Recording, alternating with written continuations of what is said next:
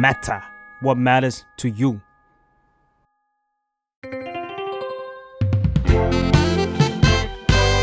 What's up Nothing much ได้สับจากข่าว สวัสดีค่ะ ยินดีต้อนรับสู่รายการ What's up กับไมค์กศิลาค่ะ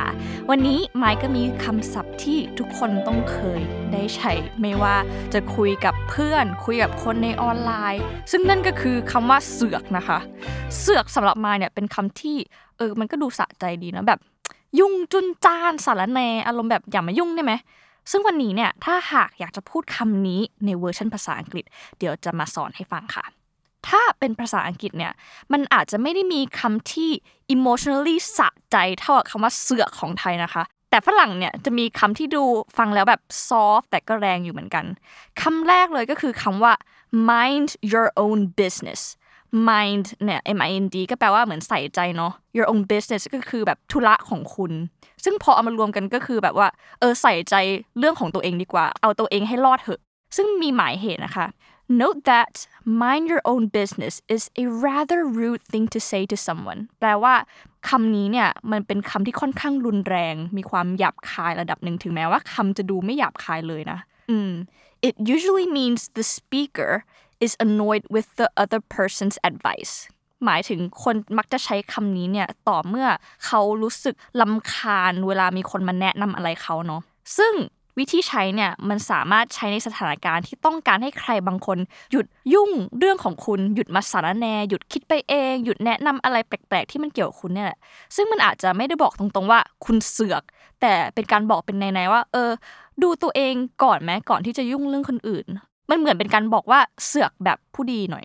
ซึ่งถ้าจะพูดเป็นประโยคก็คือ I would like you to mind your own business and stop telling me what to do ช่วยใส่ใจเรื่องของตัวเองแล้วหยุดบอกว่าเราต้องทำอะไรได้ไหม Keep your suggestions to yourself and mind your own business เก็บคำแนะนำไว้ที่ตัวเองเหอะแล้วก็ไปใส่ใจเรื่องของตัวเองซะนะ ถ้าอยากได้เวอร์ชันที่รุนแรงขึ้นใส่อารมณ์มากขึ้น แต่อันนี้ก็ไม่แนะนำนะ แค่บอกให้รู้ไว้เฉยๆ ก็คือคำว่าแบบ mind your own shit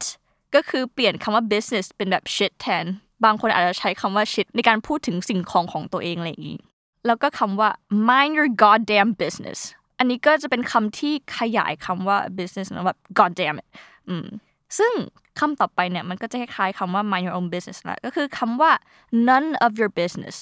มันแปลว่าไม่ใช่ธุระของคุณ หรือถ้าเอาแบบหยาบคายก็คือ ไม่ใช่เรื่องของมึง ถ้าลองมาพูดเป็นประโยคก็คือ what I wear is none of your business สิ่งที่เราใส่มันไม่ใช่เรื่องของคุณเลย แล้วก็มีอีกคำหนึ่งก็คือคำว่า not your concern ซึ่งมันแปลว่า มันไม่ใช่เรื่องที่คุณต้องมาใส่ใจเลย ไปใส่ใจเรื่องอื่นสิ ซึ่งถ้าเราอยากจะพูดตอบเพิ่มนอกจากคำว่าเสือกเนี่ยเราสามารถพูดคำว่าอะไรได้บ้าง อย่างเช่น นอกจากเสือกแล้วเราอาจจะพูดคำว่า get a life ไปใช้ชีวิตหน่อยเหอะ ไปเสือกเรื่องคนอื่นทำไม หรือ don't you have something else to do หรือว่า don't you have something better to do ไม่มีอะไรทำที่ดีกว่านี้แล้วหรอ ประมาณนี้เนาะ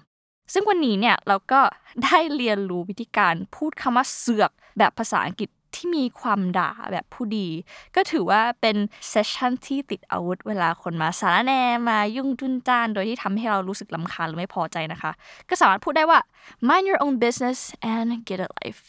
ก็หวังว่าคงจะไม่ต้องพูดคำนี้ได้บ่อยๆเนาะหวังว่าจะไม่มีใครมาแบบเสือกเราเยอะ แต่ว่าถ้ามีเนี่ยก็สามารถพูดได้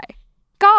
สามารถติดตามรายการวัดสับกับไม้นะคะ ทุกวันพฤหัสในทุกช่องทางของ The Matter Podcast นะคะ แล้วก็ไว้เจอกันในสัปดาห์หน้าค่ะ